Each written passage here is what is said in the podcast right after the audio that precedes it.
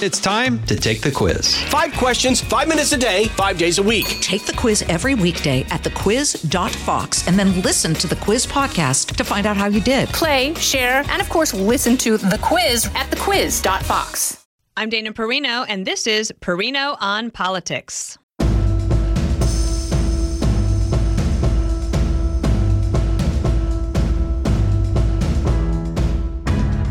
On Wednesday, October 25th, the contentious race for the speakership came to an end as Louisiana Congressman Mike Johnson was elected the 56th Speaker of the House.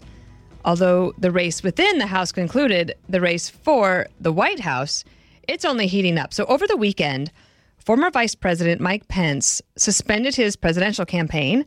So that shrinks the number of Republican candidates running to unseat President Biden to eight. The suspension of the Pence campaign has left Republican voters to question just who will make it to the third GOP debate and who's next to drop out of the race.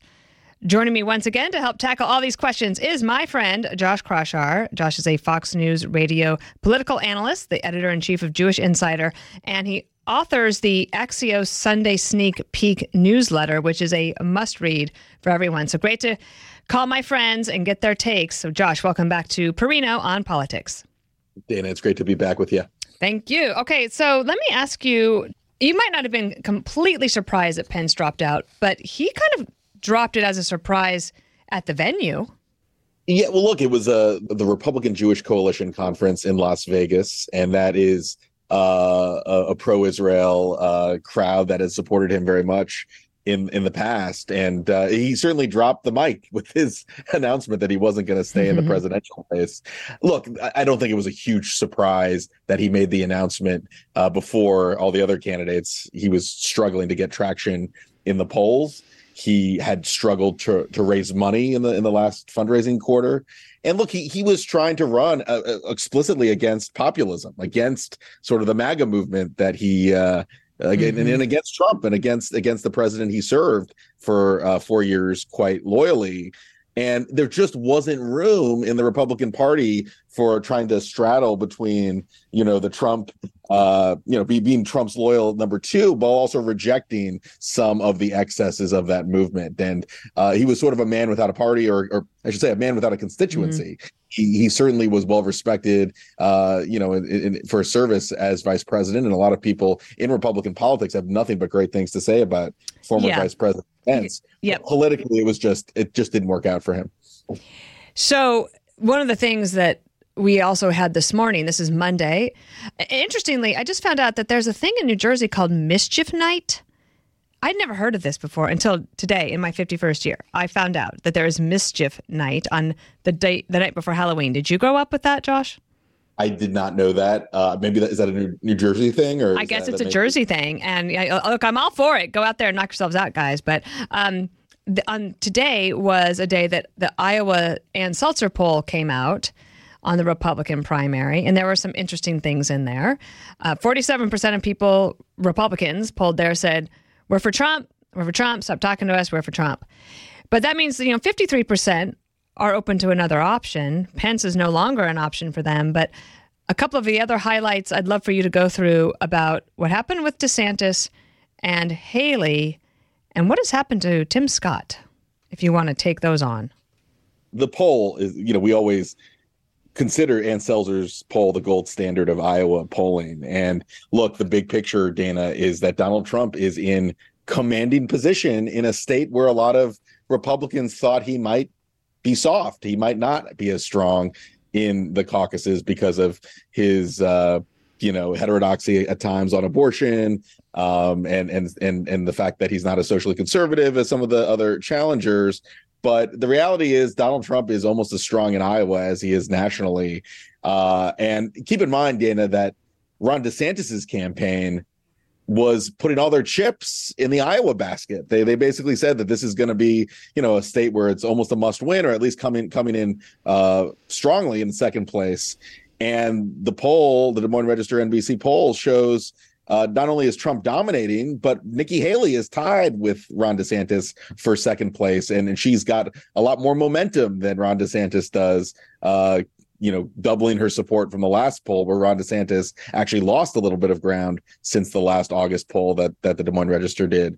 So, I mean, if, if the two headlines out of this poll, Dana, Donald Trump dominant in Iowa, and he is as he is across the country. But the number two headline is Nikki Haley is the one Republican alternative that's got some momentum.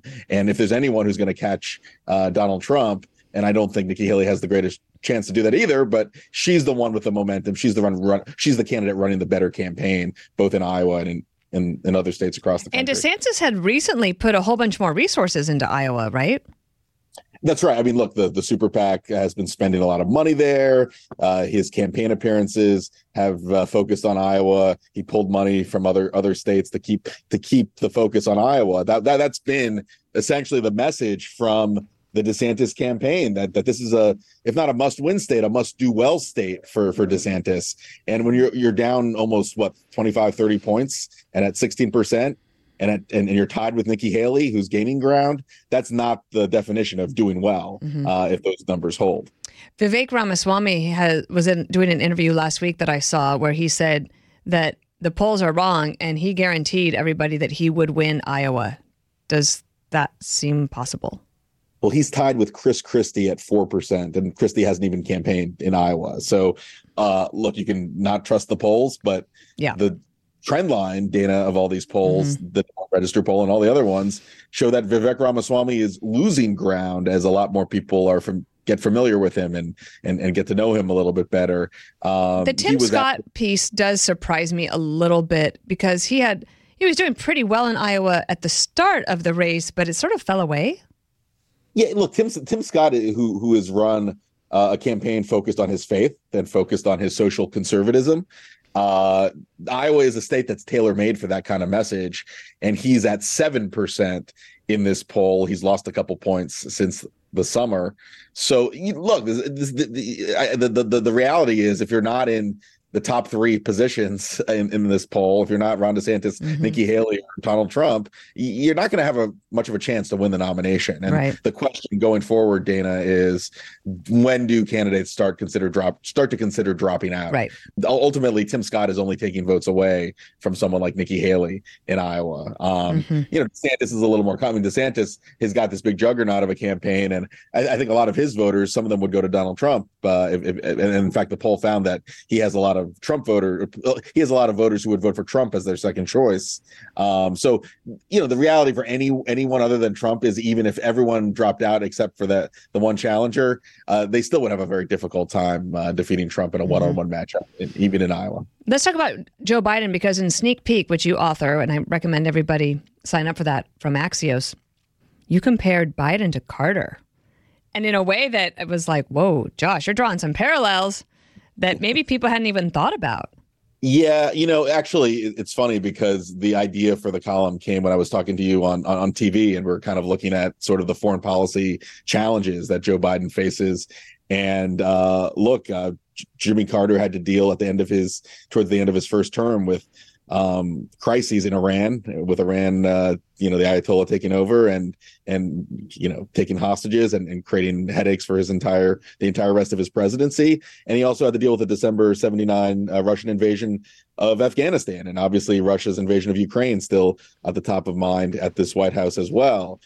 Uh, the, the big picture is like when when when the world looks like it's in chaos and and it just seems like it's spinning out of control uh, that's never good for any any any president, and, and that's the way uh, a lot of Americans feel about what's happened in the last three years. The, you had the withdrawal, the chaotic withdrawal out of a- Afghanistan from from this administration. You saw Russia invade Ukraine the next year, and now you're seeing one of the worst you know terrorist attacks in Israel's history, and the prospect of a a regional war in the Middle East that they're trying. I mean, and, and, even if you're even even if the voters, as, as some do, think that the president's handling these situations uh, effectively just the the overall perception that the world is spinning out of control is something you're seeing in a lot of the polling mm-hmm. out there.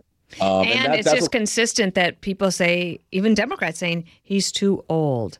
And i don't know how the white house tries to fix that. And i uh, there was that piece and then i saw that james carville the sort of um, legacy Democrat, I would say, who has now been told it's not allowed for him to say that Joe Biden might be in trouble in his reelection effort. They say, don't say that, even if they think it's true. Well, that's it's never a good sign when you know the campaign is basically limiting any lim- limiting any dissent. You can't you have to stay mm-hmm. on message or else. And look, Dean Phillips, Dana, the fact that he you have a, a serious member of Congress, a moderate who has a lot of money, is now in the race and going to be competing in New Hampshire against Joe Biden, who, by the way, is not even on the ballot in New Hampshire. He's going to be uh, it sounds like he's going to be mounting some kind of write-in campaign because New Hampshire is sticking with their first in the nation primary and they got penalized by the Democratic National Committee and it could create a scenario where Dean Phillips like gets a headline out of out of the New Hampshire primary but but the big picture is that that's another comparison to Jimmy Carter. Jimmy Carter faced a serious primary threat from uh, Ted Kennedy in 1980 and Joe Biden is facing a, a, a third party challenge on his left from Cornel West. He's now facing an actual primary challenger in Dean Phillips. Uh, Robert F. Kennedy also in, in, in the race as an independent. Uh, there seems to be a lot of defections both on Biden's left and perhaps on his right, and that's always uh, it's always a red flag if you're if you're a president. I'd say. so not only not only are you seeing the party like you, on Israel, Dana. Mm-hmm. I mean, you see mm-hmm. the, the quad, uh, you know, almost uh, spouting, uh, you know, pro Hamas propaganda, and then you have Biden, who's been trying to hold a pro-Israel line as president. But these divisions don't foreshadow uh, good results typically in, in a presidential election. They don't. Well, before we wrap up this segment, I've got a candidate quotable. On the other side of the break, we will tell you which candidate for president is responsible for the following statement. I'm the only one with that law enforcement background. I've been a federal prosecutor. I understand terrorism. I had to address an armed encampment of terrorists leading to their surrender and prosecution. We'll have that answer coming up. From the Fox News Podcasts Network. Hey there, it's me, Kennedy. Make sure to check out my podcast, Kennedy Saves the World. It is five days a week, every week. Download and listen at foxnewspodcast.com or wherever you listen to your favorite podcast. And we are back with Perino on politics. Josh, it, it, there was a lot of drama on the House Republican side um, for a while. It was kind of, well, it was mainly overshadowed by the war in Israel, uh, between Israel and Hamas. But the Republicans have a new speaker. It is Mike Johnson. He raised a bunch of money over the weekend. He had not raised a bunch of money up until that point because he wasn't speaker, but he's sort of a backbencher on the leadership team. Have the Republicans sort of solved their internal squabbles for now, or are they just simmering under the surface? Well, look, I, I, don't think the divisions are going away, but I will say this for for Congressman Johnson: he's a a friendly face. He's well liked in in, in the Republican caucus. He's he, he's someone who is, is quite conservative, and and he seems to be satisfactory to both wings right now of the of the party. But um, he's also one of the least experienced speakers in history and he's going to be facing some immediate challenges when it comes to uh, funding the government coming up in a few weeks with the deadline again uh, coming down the pike. Whether he he's also going to have to decide on foreign policy, uh, how he's going to fund Israel, and whether he's going to support funding uh, Ukraine in its defense against Russian aggression, and where where he positions himself on foreign policy between uh, the the isolationists and the more traditional hawks within the party. So he's got a lot on his plate. He, I, I, he's got to ramp up his political opera, a political operation. He seems like he's done a very good job of working with the old Kevin, a lot of the Kevin, the Kevin McCarthy staff to to transition very effectively. But this is not an easy job, Dana, and the Republican Party is is is, is pretty divided, uh, not just uh, on ideological grounds, but on sort of a personal level. The the kind of mud being thrown at certain lawmakers dur- during this whole process has been quite ugly. So, um, look, it may be someone like Mike Johnson who is well liked, who is conservative and acceptable to to a lot of these Republican lawmakers. He maybe he's the one who can bridge the divides within the party, but it's just a difficult job, mm-hmm. and um, you know the the Republican Party is is almost there's almost as much there's almost as much of a divide between some of the MAGA Republicans and the more traditional McConnell uh, oriented Republicans eh, versus the Republicans and the Democrats in the old day. I mean, there, there's just a lot of ideological differences and approaches, and you know, every every every which way. There's there's a lot of contrast. Mm-hmm. So it's going to be a challenge for Johnson to deal with all these legislative fights coming down the pike. We have an election coming up in a few states. Sort of, I call them off-year elections, but they're actually it's like a full statewide election um, in Virginia that's coming up, and there's also a big referendum in Ohio that I'm watching. Can you tell me about the state of Virginia and Ohio and what that might tell us about 2024, or if we should stop trying to read into 2024 things that are happening in 2023? Well, I, as a native uh, Virginian, I, I always think the Virginia off-year elections are among the most important in the country. And look, it, Glenn Youngkin is trying to uh, win the state senate and hold the state house, and Democrats are going to try to win both chambers back and try to um, you know show some momentum heading into the next next the presidential and then the next governor's race in the state of Virginia. Um, abortion is an issue that Democrats are running on in these close races for the state legislature in Virginia. So we'll see if that continues to have an impact, if it continues to be a vulnerability for Republicans in a, in a swing state. And uh, look, the issue of crime and immigration and the economy are, are big uh, focal points for the Republicans. So it's going to be an early test of whether the Repub- you know, whether abortion is continuing to be a Yeah. big issue for Democrats, Will- and that's an issue. Will Biden's low poll numbers hurt him in an off year election in Virginia? Yeah, I mean, Youngkin's good, strong poll numbers. I think are Mhm. probably the bigger question whether he can translate Pull those across. his political capital Mhm. into Republicans uh, elected. Look, Bi- Biden's numbers are, are are bad in Virginia. They're bad, even though it's a state that voted for him twice, and, and they're low across the country. So certainly that does not help uh, Democrats in the state legislative races. Though we're not seeing a whole lot of you know republicans aren't running on against biden democrats aren't are, you know it's it's more of a local set of issues in these races and if anything youngkin has been spending a lot of political capital a lot of money but he's also appeared in a couple ads for some of these swing swing district candidates Uh, the Ohio abortion referendum. It's I read a whole long piece about it this weekend. It's confusingly written, as these referendums often are. I can't remember what's yes and what's no, actually, uh, but that is perhaps foretelling what could happen in 2024 with states that have an abortion referendum on the ballot. Yeah, I mean the, the record of success for the essentially the pro-choice side of the argument since Roe v. Wade was overturned has been quite quite significant. I mean, it's been there's been a big winning streak for for pro-choice advocates. So Ohio is a red state. It's it's voted for Trump twice. It's voted for uh, you know Republican statewide candidates, uh, but it did uh, on on a on a on a um, on a procedural vote earlier this year uh, went went towards the pro-choice side of, of, of the debate. And there are a lot of uh, voters, Dana, in Ohio who are moving from the Democratic Party to become more more Trump friendly, but they also maintain some of their sort of traditional positions, and they're not huge social conservatives. And um, I think that you're going to see sort of that divide coming up in the in the Ohio referendum. Okay, let us wrap up this segment before we head to our next one. Here's the answer to your candidate quotable. I'm only one with that law enforcement background. I've been a federal prosecutor. I understand terrorism. I've had to address an armed encampment of terrorists, leading to their surrender and prosecution. Yes, that quote is from Arkansas Governor Asa Hutchinson. He has not dropped out yet. I have to admit, I had to look twice. Okay, we will have more Perino on politics coming up. Welcome back to Perino on Politics. Josh, I want to wrap up the episode. Share with me what is on your mind right now. What might I be missing? What are you paying attention to? I know you've got your finger on the pulse, a lot of the horrible anti Semitism we're seeing across the country.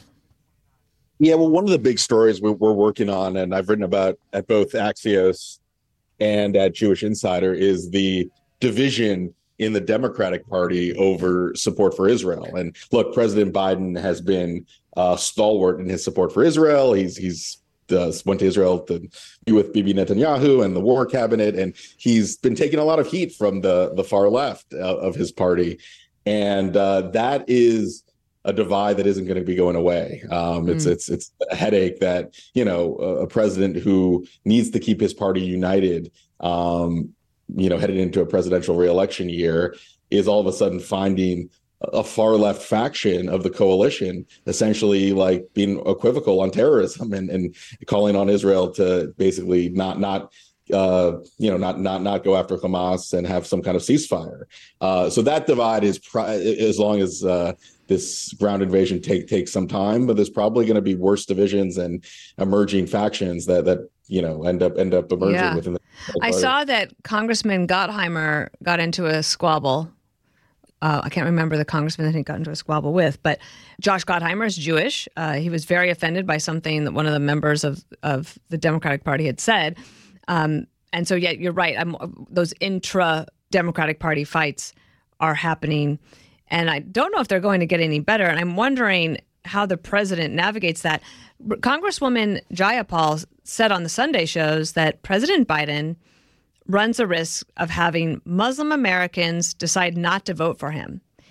And I wanted to ask you, Josh. Obviously, this election is going to be a close one between Biden and whoever the Republican nominee is. If Muslim Americans don't vote for President Biden over this war, it's not necessarily that they're going to vote for the Republican, but if they stay home, if they don't vote for him, could that hurt him? Well, Are there look, that I- many?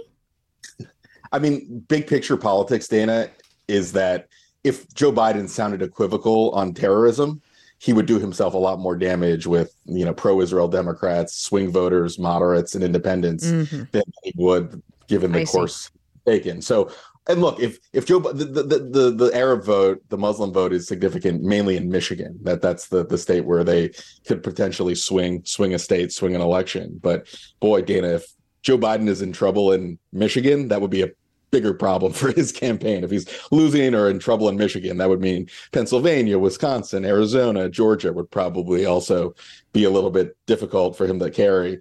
So, you know, the, the, I think the bigger issue for Biden is more the younger, you know, the very progressive Mhm. uh, college age voters that have very different they, they, they were not alive in some cases or at least were not uh, following the news during 9-11 and they have a very different worldview than a lot of their older uh, college anyone over the age of 30 35 and they have uh, you know there was one poll that showed you know much more anti-israel support Mhm. among under 25s than any other i mean a, a- most most age groups strongly support israel but that 18 to 25 year old group uh, much more critical so you know they could stay home they could vote for cornel west uh, as a third party Mhm. candidate um, that's the risk i think more for biden than than um, than anything else uh, if the base either stays home or votes for the green party or third party candidates Hmm.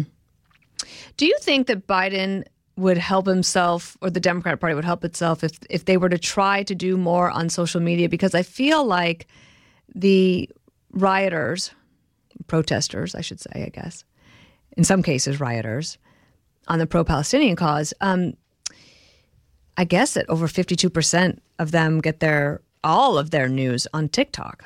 And it's reinforcing, and the algorithm sends them more information that reinforces that point of view. And could the Democrats get in there and make a difference?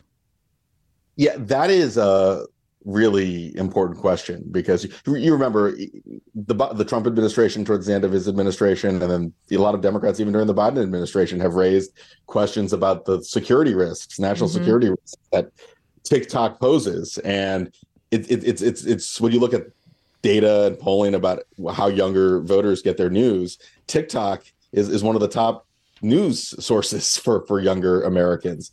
And I think that's why you see sort of this radical shift in in among among the very youngest uh, voters out there when it comes to who they're going to vote for, whether they even you know they, don't view themselves either. A lot of them don't even view themselves as Republicans or Democrats. They view themselves as sort of you know independents who are to the left of where the Democratic Party is in many cases. So yeah, the the the, the changing media consumption environment is having a big impact on our politics. It's pushing politics more to the extremes. And it's going to have, I think, some pretty dramatic consequences in this upcoming election. I also think Robert F. Kennedy's uh, candidacy, which is polling in the double digits uh, and is attracting some of those voters as well, is going to have uh, an impact on, on, on, you know, on the race as well. Right. Well, Josh, thank you so much. We have a little trivia for you. You get to choose between presidential potpourri, campaign slogans, or Dana Reed's sports. uh, how about presidential potpourri? Wow, I thought you would go for sports because I know you know your sports, but okay. Which presidential family was the first to host a trick or treat event at the White House? The Carters, the Trumans, or the Kennedys? Uh, the Kennedys. You were right. That's so easy. We got to make it harder for you. But I, I, I, I need to have a sliding scale of what's hard and what's not, depending. Well, you know, that's not, I mean, I, I figured just because of the family, you know, and, and you know, that, yeah, that- they have little kids. Uh, Josh Kraushaar, thank you for being on Perino on Politics. Thanks, Dana. Listen ad free with a Fox News Podcast Plus subscription on Apple Podcasts, and Amazon Prime members can listen to this show ad free on the Amazon Music app.